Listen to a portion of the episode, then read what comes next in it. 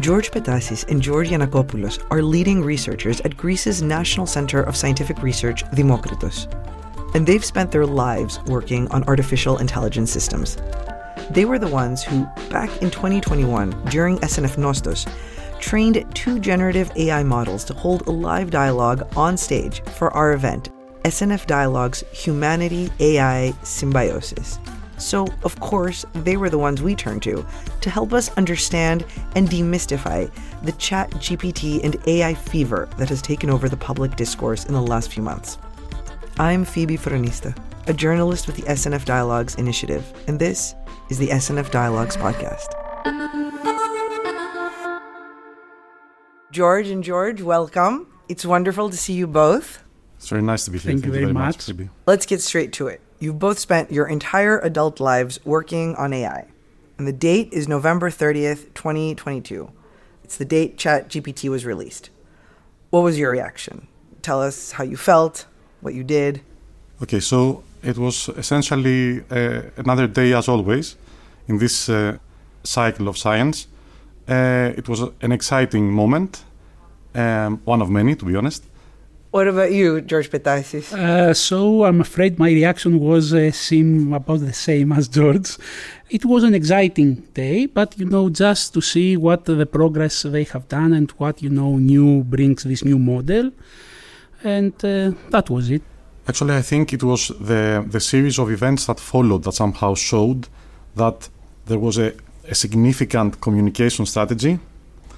There were significant reactions to that and very strong reactions. Once things went open, let's say, and people could try it, um, which I, I, felt was a um, very interesting, bold, and efficient move. This essentially is, you know, outsourcing your research and development brainstorming, if you like. Okay, so so what happened is that when things went open, uh, people did actually two things. They saw how the system failed, and they communicated this. So this allows the technical people to go back and try fixing things. And this is a cycle that I think continues forever, essentially, in an ever improving product. So, this openness, and to be honest, it's not complete openness because many of the things that are now mainstream um, have actually have never revealed the details of implementation, which was not the case previously. Um, so we know that they do nice things. We don't know exactly how they are doing this, and uh, we know that there is also much human effort uh, at the back, at the backside of the of this, let's say, amazing achievement, so that the system improves in our eyes, in the consumer's eyes, as if it did this on its own. It didn't, right? So, is it a revolution? Because I read somewhere that the space that we're in right now is sort of like when nuclear power was being invented and things were still brand new and there were no regulations and people didn't exactly know how it could go or where it should go. Is it similar, or is this, do you think, an overblown statement? Um, actually, it is a kind of revolution, but not specifically ChatGPT release. It's the whole evolution that actually has led us to uh, these uh, wonderful models that uh, we are still searching what to do with them because okay we have you know an amazing assistant okay it can answer questions but uh, we are still looking what are the usages of this technology. We are still, I think that we have scratched the surface of the usages that these models can do, and we are at the very beginning of this process. So let's just take a step back because for people that are just now trying to get their head around it, can you tell us just a little bit about how it works exactly and even the precursor before this version? Uh, what are the most important things that, that people should know about ChatGPT? And, and also, what are some misconceptions that people might have about how powerful uh, it is? Um, do you want to go first, George Giannakopoulos? These systems um, read, by the way, everything that implies, you know, human intention to do something, it doesn't stand. So when we say a system reads, it doesn't read, not read on its own. It's a program we run somewhere, and we provide the documents explicitly and say, uh, we don't say anything, we write code, right? and ask uh, the system to simply go through these documents. What happens is the system, as I said, reads in quotes uh, these documents and it identifies, given a series of words, of symbols, if you like, it doesn't understand words, of symbols, what is the most probable word that a word that could follow this sentence essentially. Mm-hmm. This trick um, can lead to very interesting um, results at second step because you know if you if it has read several I don't know of Plato's dialogues, then if you start with a question that resembles one of the questions there, it might answer that with text that might be very deep in its appearance. While it simply mimics is this you know uh, we say we talk about probabilistic parrots, so it means that it has learned things that uh, would be plausible to answer to in this sequence, and it does this. This is the basis of the system. What I would like to stress is that these systems do not understand anything as we humans do. It's simply a mathematical process, which takes appears to take some of the magic out of it. Uh, the very interesting part is that if you go to very large scale, if the system reads too many, let's say, uh, documents, um, it also identifies higher level interactions. So it can form coherent speech, let's say, or um, text, and it gives uh, and it can also replace words with other words with similar meaning. So it learns patterns from the language.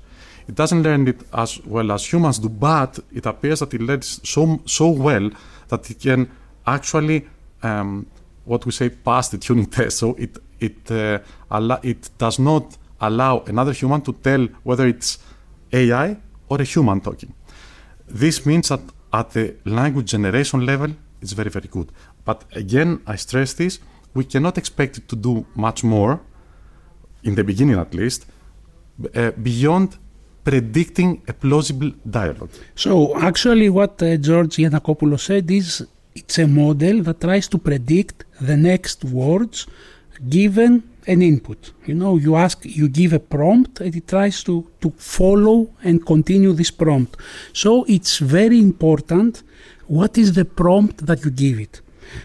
For example, uh, in the SNF dialogues in 2021, we have used the GPT-3 from OpenAI again, and we have prepared special prompts in order to ask it a question and get a large answer based on that question. So we have, you know, followed the uh, four five steps of additional prompts that we added to the initial prompt, which was a question from the audience, in order to generate something that was, you know, three paragraphs.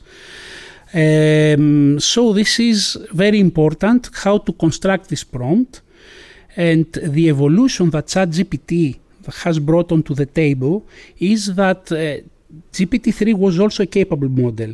Okay, what they did is that they tried to make it more like an assistant, more like something you can discuss with it, but without, you know, needing to write a prompt to uh, initiate and produce a discussion.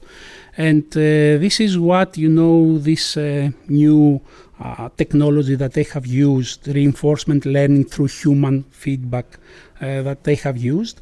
And actually, what we assume that has been done is that they trade part of the accuracy for uh, getting responses that are more more likable by humans.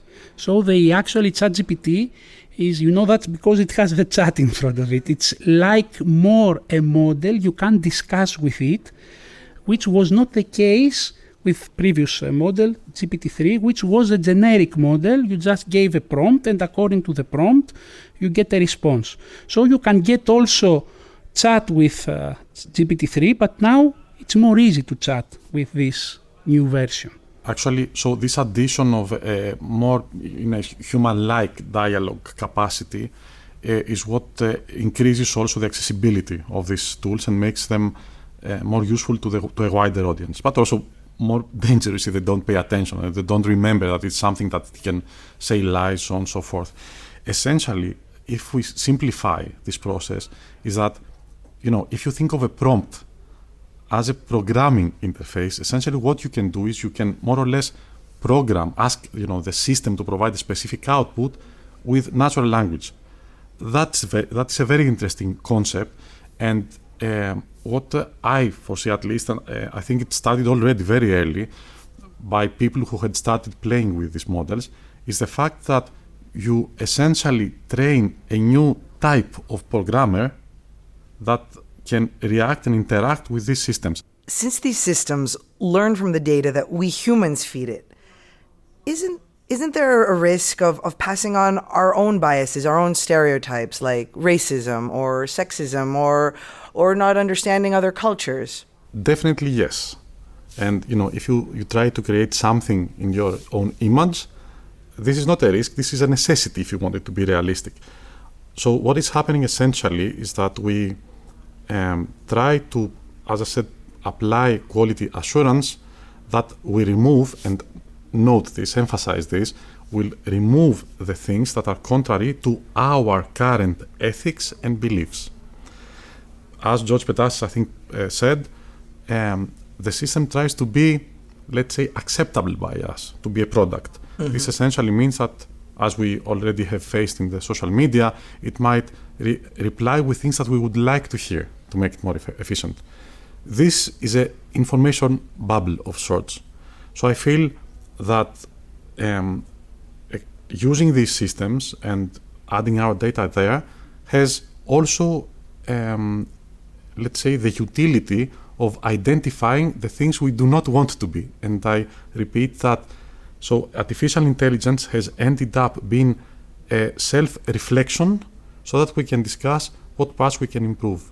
For example, as you say, the racism, the biases, the biases but also the intercultural changes means that essentially in China, in the US, or in different villages of Greece, whatever, where people hold their own subset of ethics, even though we share some common things, this implies that we need personalized models that will facilitate, and what it means to facilitate is another story, it will facilitate individual understandings of the world also. But essentially, if you think the, the, the maximum uh, uh, efficiency of activism would be, in this case, to become better ourselves. Recently, there was a letter signed by lots of scientists and public intellectuals that that wanted to stop the experimentation before and they wanted rules and regulations to be in place before more work and more research was done.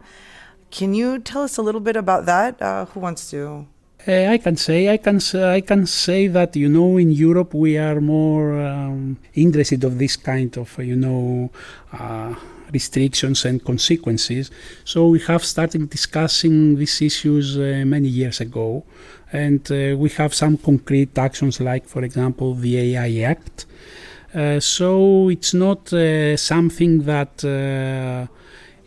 should not concern us but uh, at the same time i'm not so sure that you know we should uh, stop progress or you know we can st- stop progress if we want to.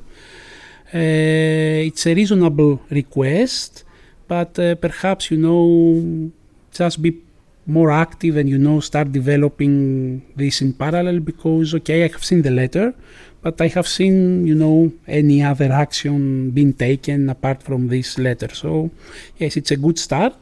It's something that in Europe we have started thinking very seriously, and uh, I hope that uh, we are progressing as technology also progress progresses. So I think we are, uh, at least in Europe, building the needed framework in order, you know, to regularize these kind of things.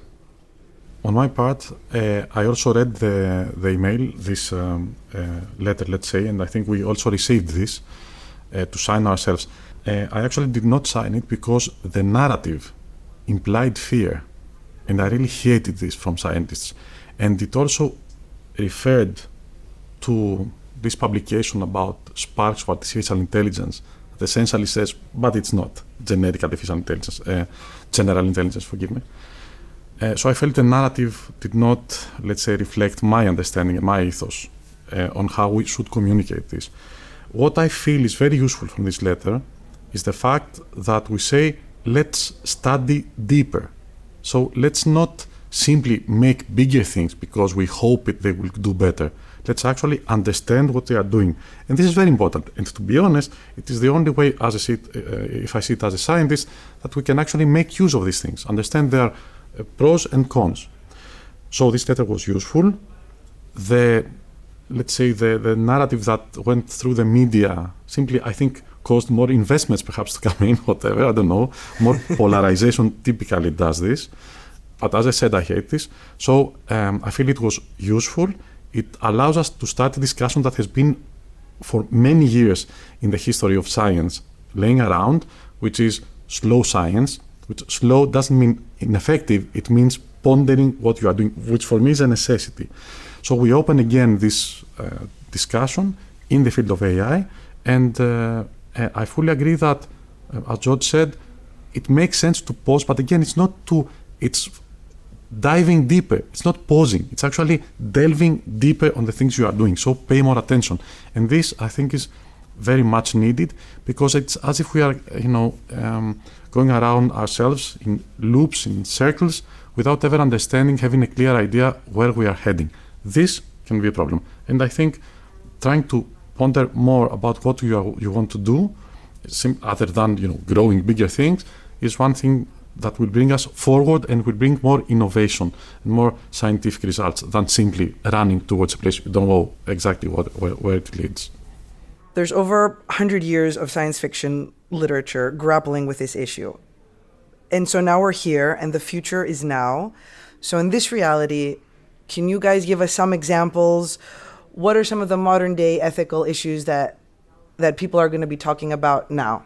Uh, one one of the ethical issues is, you know, because uh, everything in this kind of models is already encoded in their training. Okay, they cannot answer about things that they have not seen in the past.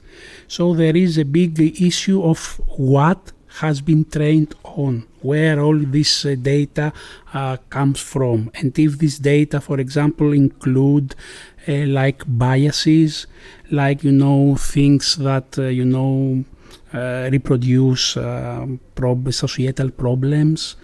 So it has to be clear and transparent about what the data has been used in order to, to feed this uh, system, to train the system, because there are going to be, you know, prompts that are going to reveal these biases and uh, replicate them.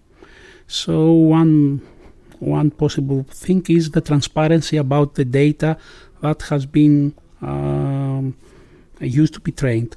And for example, there can be even legal issues, like for example, reusing material from you know people who have copyright on this material, and uh, they do not. You don't have permission to train on this data, but you do, and you actually include into the system. So, for example, uh, there is a frequent uh, issue to to ask such a system to write something original and uh, to to see that for example it's very close to plagiarism to something that already exists out there and you see you think that you got something original but this is not true. Uh, the other is that you know you can be misled by these models uh, because uh, this model uh, they can, for example, provide false facts or they can, you know, uh, hallucinate, which is expected. Okay, you want a model that you know you can ask him something about his opinion, her opinion, its opinion, and on the other thing, you expect it to be also creative. So you see, there is a balance in this model to be creative. That thing that means generate imaginary output, but at the same thing also provide factual uh, output. So, you know, there is a balance there that uh, does not always go right. Um, such systems, they, they, are broken mirrors of humanity, right? So they reflect skewed images of humanity because they are trained on our data, and you cannot train on every data, uh, you know, every type of data that exists there, every piece of data that exists out there. Um, so, and they also train on specific types of expression, textual mostly. So you lose all the other human there. So the biases are, are one thing. Uh, the part the part that they appear experts while they cannot be, um, the part that they appear very deep, these models, in their discussions in the beginning, I would say, because otherwise they, they simply scratch the surface and stay there.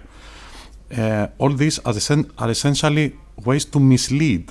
They are, they are actually, you know, very efficient uh, crooks, let's say, these systems. And there is um, a colleague, Vincent Müller, who actually a Turing Fellow, I think, also, who had said the following: that when you discuss with another entity, right, an artificial intelligence or a, a peer, a human, um, the, and the, the discussion leads to, to a perception of trust. Actually, the point where this um, relation breaks, when the system, you know, changes completely, is reset, whatever is changed. Um, this is a problem of treason, essentially. You feel treason. And of course, I understand, I know that very early in the experiments with uh, these models, the large language models, we knew that we are very uh, prone to getting addicted to chatting with such systems, especially if you are a lonely person or you feel you know that you are an outsider, whatever. All these things pose um, implicit risks about how we humans, what expectations we have from these systems, and how the relation that is formed will um, impact humans.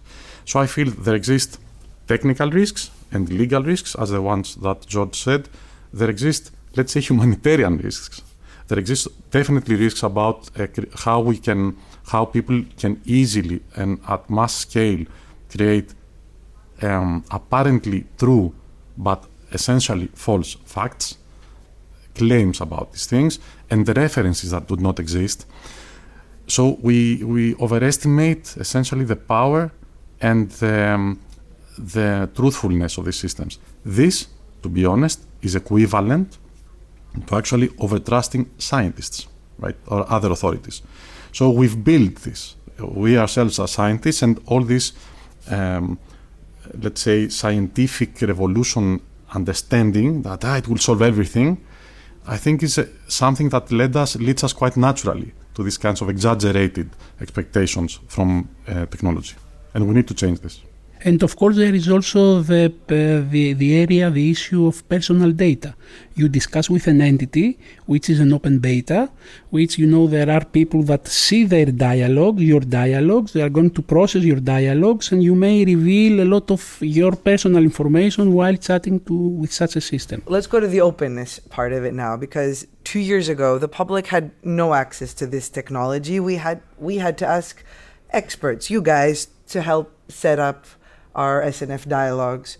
And now it's out there, available to everyone. Uh, let's talk a bit more about, you know, how significant this is, uh, what, you know, and what parts of it aren't open, and why is that a problem? There is, uh, you know, a reason why it became open, why it became publicly available. Actually, uh, they want to actually get what the people want to say to such a system. So they want to capture the interactions and they want, you know, to curate these interactions, the dialogues that they are doing with the people in order, you know, to improve their system. Because the ultimate goal of, uh, you know, the company that has this system is, you know, to make this assistant more likable to the people. So to have more people interactive interacting with this system because it's a product. Okay, the ultimate goal is you know to use it uh, as a commercial product. So there is a reason that they make it public, and the, the the reason was you know to improve their system. So yes, they have made it publicly accessible, but it's not open we still have limited information on how it has been created, and there are a lot of legal restrictions. For example, uh, you cannot use it in your own uh, product. Okay, you you cannot create something that is like ChatGPT, and you cannot use the output of the system in order to train, for example, your own assistant. So uh, these restrictions are real restrictions. Uh, so, for example, you cannot use, in any case, ChatGPT in order to do research. in order to do to train your own model or you know to to to, to incorporate dialogues from the output of this system into your system because this is forbidden and uh, in reality we don't know a lot of things that are happening inside this model. We just, you know, try to assume what is happening from the limited information that is given by the company who owns this model. Just, just to raise the curtain a little, because you know, when you hear that we don't know what happens in there, you know, it's fear always. It's not li- like that. So we we know more or less what is happening due to the state of the art in the scientific aspects. So we know most probably what they are using and we don't expect huge leaps in this process, right? It never happens. And it could be, you know, that George Petasis tomorrow will be in one of these big companies working on that. It's fine. It happens all the time. Um, so again, to raise the curtain, we simply don't know the technical details that would be interesting for us to try to mimic this completely. What we do know, as I said, that there's no huge leap we get glimpses based on the experience that we have gathered, or the, uh, gathered over the years. And um, we know that there is significant human effort involved, either the crowdsourced, crowdsourced part or the quality assurance that George talked about. But there is so there is um, whether you have access to the interface, if you like, which is what is happening. There is whether you have access to the technical details, and whether we can, whether you can open this up and see transparently, as we say, what is happening in there. There is also the challenge of explainability. Why did it give this output? These are huge challenges. And there are also problems, you know, in the open source community. The interesting thing of having an, a part of open source code is that anyone can uh, identify problems and challenges and try to solve them or at least communicate them mm-hmm. to minimize the impact of such problems. So uh, also debugging is possible. You can move line by line and see what goes wrong. We have extreme challenges, I think, currently in these systems to try to do this kind of debugging. This even reduces their commercial applicability. But what I'm trying to say is that it's not the panacea we see uh, described by the, the mass media or whatever, or specific people who express their own opinion. Regardless of whether they are stars in the star system of science, we shouldn't really care about this. We need to be critical and remain a little humble, I would say. We've lost this humility that makes science what it is. And this is critical. So, to summarize, openness has this, all these aspects, and there is another one that uh, if you stick with the very big players, it means that these powerful tools, whatever they are, have they are not they do not apply democratic principles, so they are not available to everyone. So these big companies can channel the use uh, for the, of these systems as they like, and this is something that we are trying, that everyone is trying to change.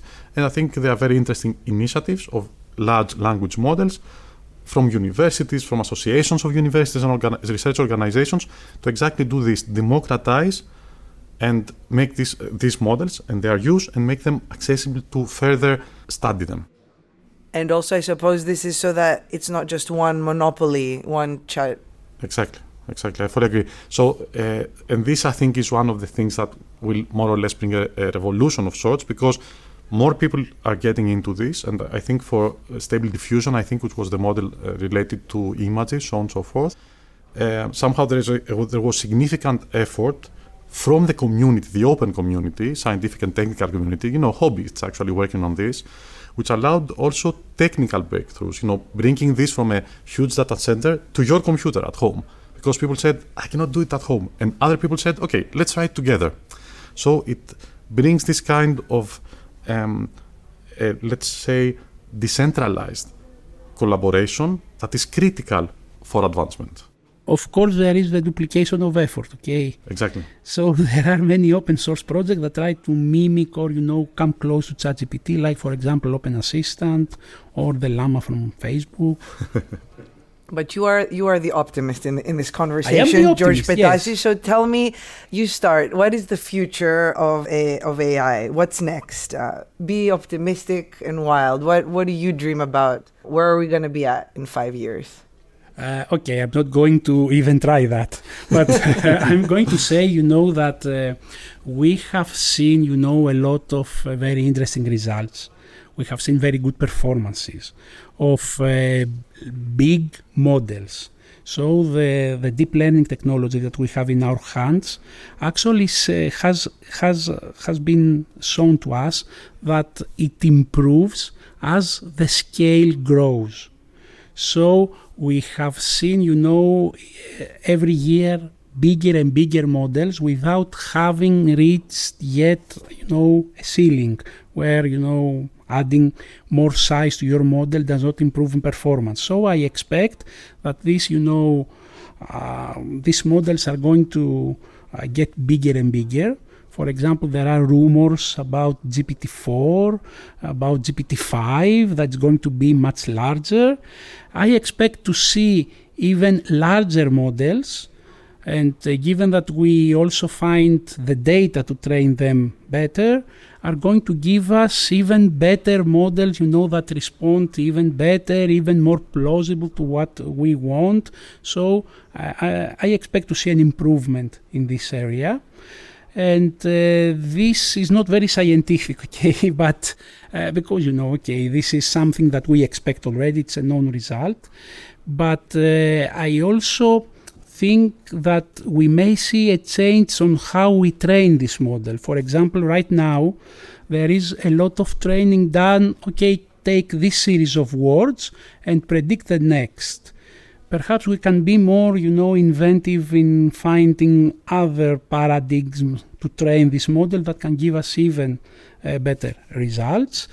And of course, uh, I want to see them more democratized, more open, uh, to be accessible to research. And you know, because you know, usually researchers are the one that make the, the breakthrough, you know, in new ideas. So if we don't have access to them, that means that uh, you know we cannot think of new ideas how to to, to improve them, and uh, of course to make them accessible to common hardware. That means you know finding a solution between shrinking a huge model to a smaller one, but uh, can run on your computer and you know uh, have it uh, not relying on a very huge machine and a data center and a company giving you access uh, through an API. And what about you, George Giannakopoulos? So um, I'm also an optimist, but this optimism is actually realism, as I see it, uh, because I've had too many, you know, threats that are hidden or not hidden. What we see, uh, one of the um, challenges that are being faced now is that uh, we want people to understand what AI is about. This discussion, despite its uh, it being polarized already, has ignited both the imagination but also the argumentation. So it started to be what the Greek word syzitisi means, search together? So we have started to search together, and I mean across all levels of action, not the scientific part, not the technical part, but also from the everyday people. Um, we, we're starting to search what we want and what we do not want. So for me, this, let's say, revolution is exactly the revolution of bringing in multidisciplinary requirements, teams, and also at all levels of understanding to build your next technology. Um, by the way, the answer of George Petasis about I don't want to try this, right? It's to try this prophecy is one of the things that I meant when I talked about humbleness, and I mean this realism mm-hmm. that we don't really know. It's as if you were trying to predict how the internet would work and how it would change the world. Essentially, we co-develop and convert to what we uh, try as a society. Uh, so I expect that these models will bring this kind of interaction that we need to co-create. Um, and to be honest, what I hope is that we go well beyond them. In science, we don't stick with something a lot. For us, the large language models, I don't know, it's one of the four or five hypes, uh, these fashion cycles that happen in science that I've lived throughout the know, 17 years I have in research. So I expect the next big thing. And I hope we will be able to discuss this again together. So um, I'm feeling that scaling up, as George said makes sense up to a given point. We will see the limits. We have to take our time to understand what we are doing better. And this, again, this is not some hidden threat. It's simply understanding the capacity of what you build. Because otherwise, we don't know how to do the next step. So for me, the big difference is not the large language model, but the step beyond this. And this, I hope we will see soon enough. And to complement on that, you know, all these language models are static things. So it have been trained, it's over there, and you actually discover paths and you get, you know, answers uh, based on your prompt.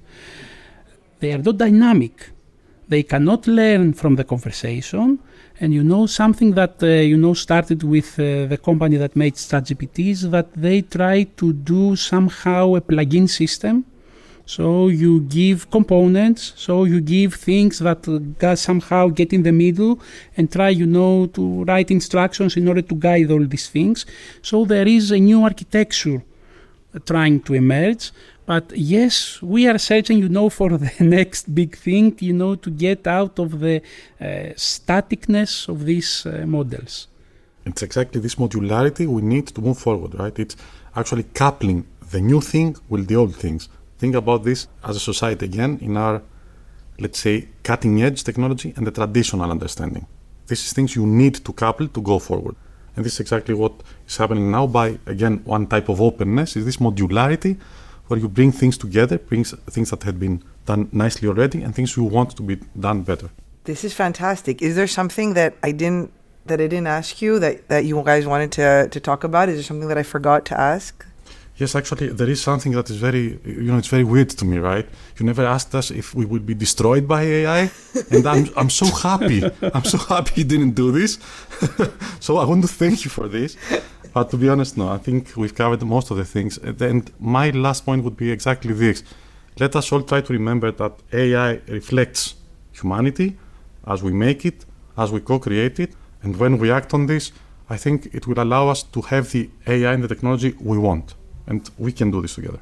We are optimistic persons. Thank you guys so much. George Petasis, George Giannakopoulos. Uh, I could have spoken for another hour. Thank you very much, Philip. This was amazing. Thank you so much. Thank you very much. You are very welcome. SNF Dialogues is an initiative created by the Stavros Niarchos Foundation. It is curated and moderated by Anna Kynthia Bousdoukou and is held through journalism nonprofit iMEdD. For more, visit snfdialogues.org.